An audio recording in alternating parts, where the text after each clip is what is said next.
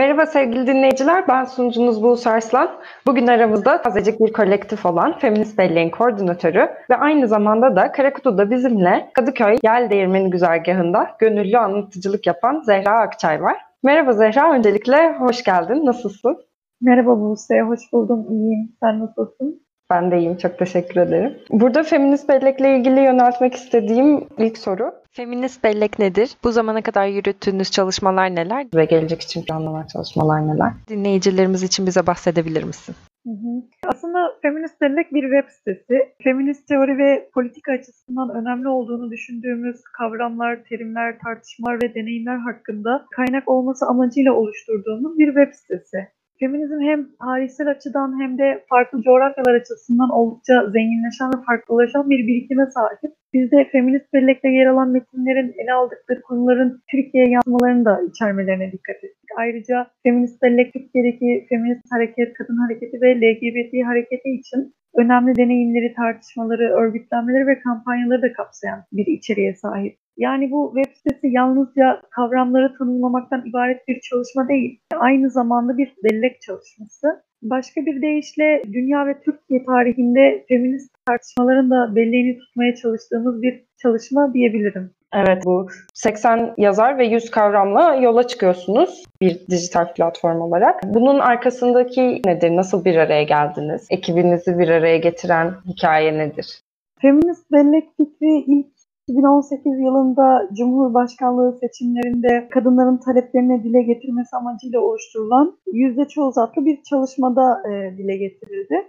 Daha sonra işte feminist bellekte yer alan kadınların bir kısmı aslında birbirlerini feminist mücadelenin farklı alanlarında tanıyan kadınlardan oluşuyor. Ancak e, bu çalışma ile tanıştığımız ve yol arkadaşlığını kurduğumuz kadınlar da var. Feminist Bellek ekibinin bir kısmı barış bildirisine imza attıkları için e, üniversiteden ihraç edilen akademisyenlerden, bir kısmı feminizm alanında çalışan öğrencilerden ve yine bir kısmı da e, feminist mücadele içerisinde yer alan kadınlardan oluşuyor diyebilirim. Daha sonra bizler Feminist Bellek ekibi olarak web sitesini kurmak için daha yoğun bir çalışma sürecine girdik başlıkları belirledik, yazarlarla iletişim kurduk ve çok verimli tartışmalar yaptığımız editoryal süreci yürüttük. Bütün bu çaba ile web sitesini açmış olduk ve hala devam ediyoruz çalışmalarımıza.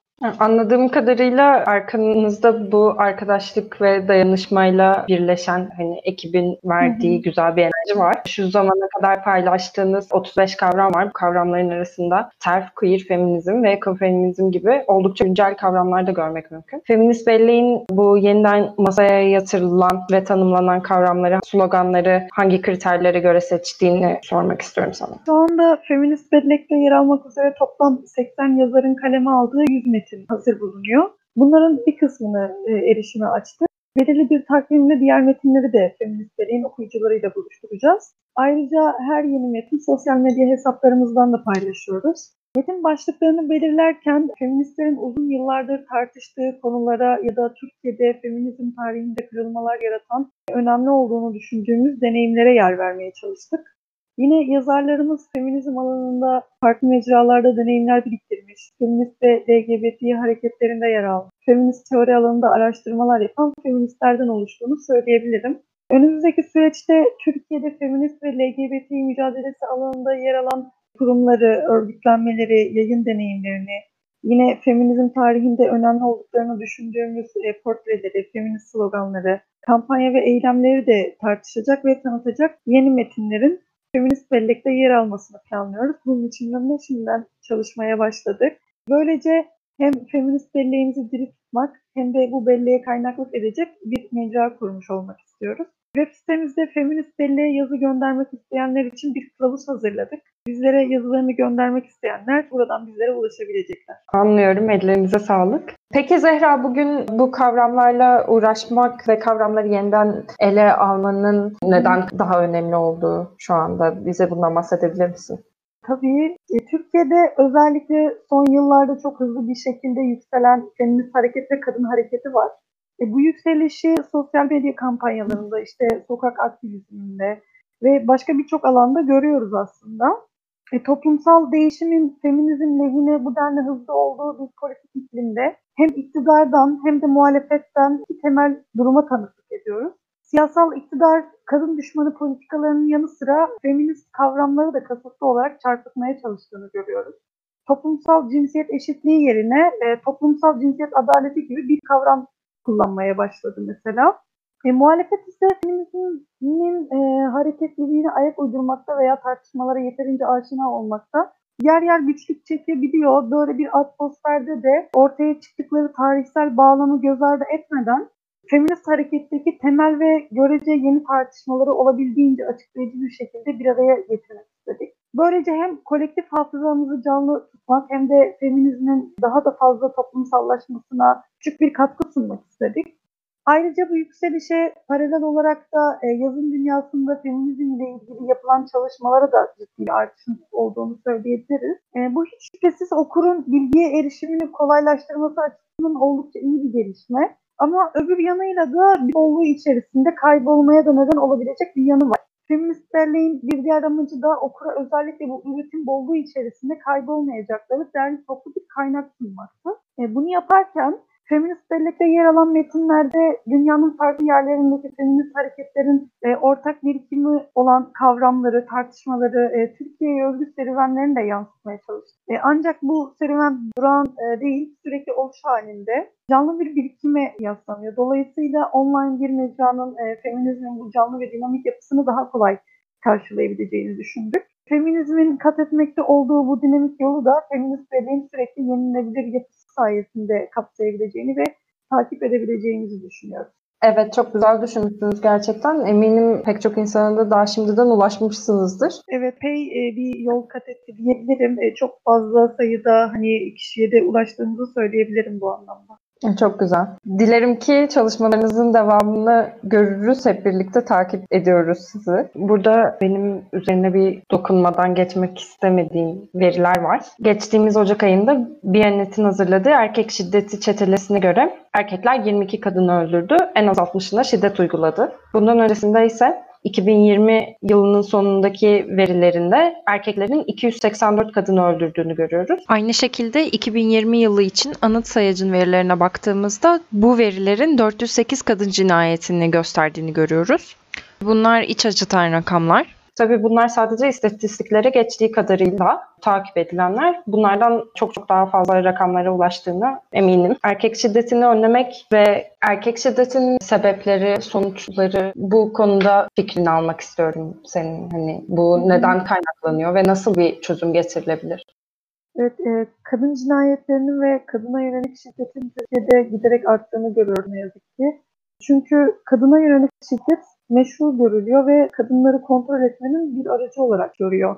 Yani kayıtları dahi geçmeyen kadın cinayetleri var ve bunlar intihar, kayıp, kaza olarak karşımıza gelen haberlerin arkasında erkek failler var. Medyanın erkek dili de kadınlara yönelik şiddetin her türlüsünü meşrulaştırarak önümüze çıkarıyor. Mahkemelerde e, failleri değil, kadınları sorgulayan bir yargı sistemi var. Cinsel tacize uğradığı için mahkemeler kadınları sorguluyor. Bir kadının ne giydiği, saat kaçta nerede olduğu suç olmadığı gibi bu sebepler bir tacizci için, suç işleyen biri için tahrik sebebi de olamaz. E, failler bu sebeple tahrik bildirimi alamaz ama yargı tam tersini yapıyor. Tacize uğrayan kadınları suçlu gibi, e, erkekleri de mağdur gibi yargılayıp şiddetin önünü daha da açıyor. Eşleri ya da ailelerindeki erkek yakınları tarafından şiddete uğrayan kadınlar polise sığındıklarında kocandır ya da babandır deyip şiddet uygulayanın evine geri gönderilmesi, devletin bu, bu şiddeti, erkek şiddetini meşru gördüğünün en büyük kanıtlarından biri aslında. Bugünkü siyasal iktidar kadına yönelik şiddete karşı etkin ve gerçekçi bir politika yürütmüyor. Şiddetin her geçen gün artmasının sebeplerinden biri de bu. Yani bu olduğunu düşünüyorum. Aksine iktidar eril performanslarını her fırsatta kadınların haklarına, feministlere ve LGBT'lere saldırması tüm bu erkek şiddetini iyice kışkırtıyor. E, mesela Diyanet koronavirüsüne eşcinselliği sebep olarak gösterebiliyor ve bugünlerde yaşadığımız Boğaziçi Üniversitesi protestolarında özellikle kadınlar, LGBT'ler hedef gösteriliyor. Yine Türkiye'nin de imzacısı olduğu İstanbul Sözleşmesi'nin yürürlükten kaldırılması tartışılıyor. Oysa İstanbul Sözleşmesi kadına yönelik şiddet ve aile içi şiddetin önlenmesi konusunda en kapsamlı ve bağlayıcılığı olan en önemli uluslararası belgelerden birisi. şiddetin özel alandan çıkartılıp kamusal bir mesele olarak ele alınması açısından önemli. Kadına yönelik şiddet hukuk mekanizmalarında yer alabilmesi ve kadına yönelik şiddete karşı alınan önlemler yine bu kavramın uluslararası sözleşmelere e, girebilmesi feminist hareketin uzun yıllardır verdiği mücadeleler sayesinde oldu. Şimdi de İstanbul Sözleşmesi'ni uygulamamak için elinden geleni yapan devlet ve adalet sistemine karşı yine kadınlar yasaların uygulanması için mücadele veriyor. Tüm bunları göz önünde bulundurarak kadın cinayetlerini ve kadına yönelik şiddetin artmasında erkek devlet, e, erkek yargı sisteminin en güçlü unsurlar olduğunu söyleyebiliriz. Ancak bu sadece bununla kalmıyor. Erkekler de kadınların kazanımları karşısında bir panik içerisindeler bence. Nafaka, boşanma, çocuk velayeti gibi sebeplerle örgütlenen ve kadınların haklarını saldıran yeni erkek hareketleri var. Özellikle Doğu Avrupa'daki anti-gender hareketlerinde yine erkekler başa çekiyorlar ve e, kadınlara yönelik erkek şiddetinin artmasının bir diğer önemli dinamiğinin erkek olmanın kendiliğinden değerli bir şey olduğu fikrinin gözden düşmesi. Kadınların baskı, eşitsizlik ve şiddet karşısında artık boyun eğmemesi olduğunu düşünüyorum. İstanbul Sözleşmesi'nin 6284'ü ailenin korunması ve kadına karşı şiddetin önlenmesine dair kanunun ve anayasal hak ve özgürlüklerin gözetilmesi kadın cinayetlerini ve erkek şiddetini azaltmada önemli olacaktır. E, bu sebeple devlet de e, eşit yurttaşlar olarak kadınların haklarını ve can güvenliklerini korumakla yükümlüdür. Evet. Zehra çok teşekkürler. Ağzına sağlık. Ben teşekkür ederim. İstanbul Sözleşmesi'nin uygulanması gerçekten artık kritik bir safhaya ulaşıyor şu aşamada. Buradan son olarak dinleyicilerimiz için de sizi nasıl takip edebileceklerini sormak isterim. Hani bir bağlantıda bulunabilmeleri adına. Hı hı. Ee, bizleri sosyal medya hesaplarımızdan takip edebilirler. Twitter, Instagram ve Facebook'tan e, Feminist Bellek adresinden bizleri takip edebilirler. Aynı zamanda web sitemizde işte feministbellek.org sitemizden de yazılarımıza ulaşabilirler bu şekilde. Buradan çok teşekkür ediyorum sana öncelikle konuğumuz olduğun için. Umarım daha güzel günlerde görüşmek üzere. Ben teşekkür ederim. İyi günler. Görüşmek üzere.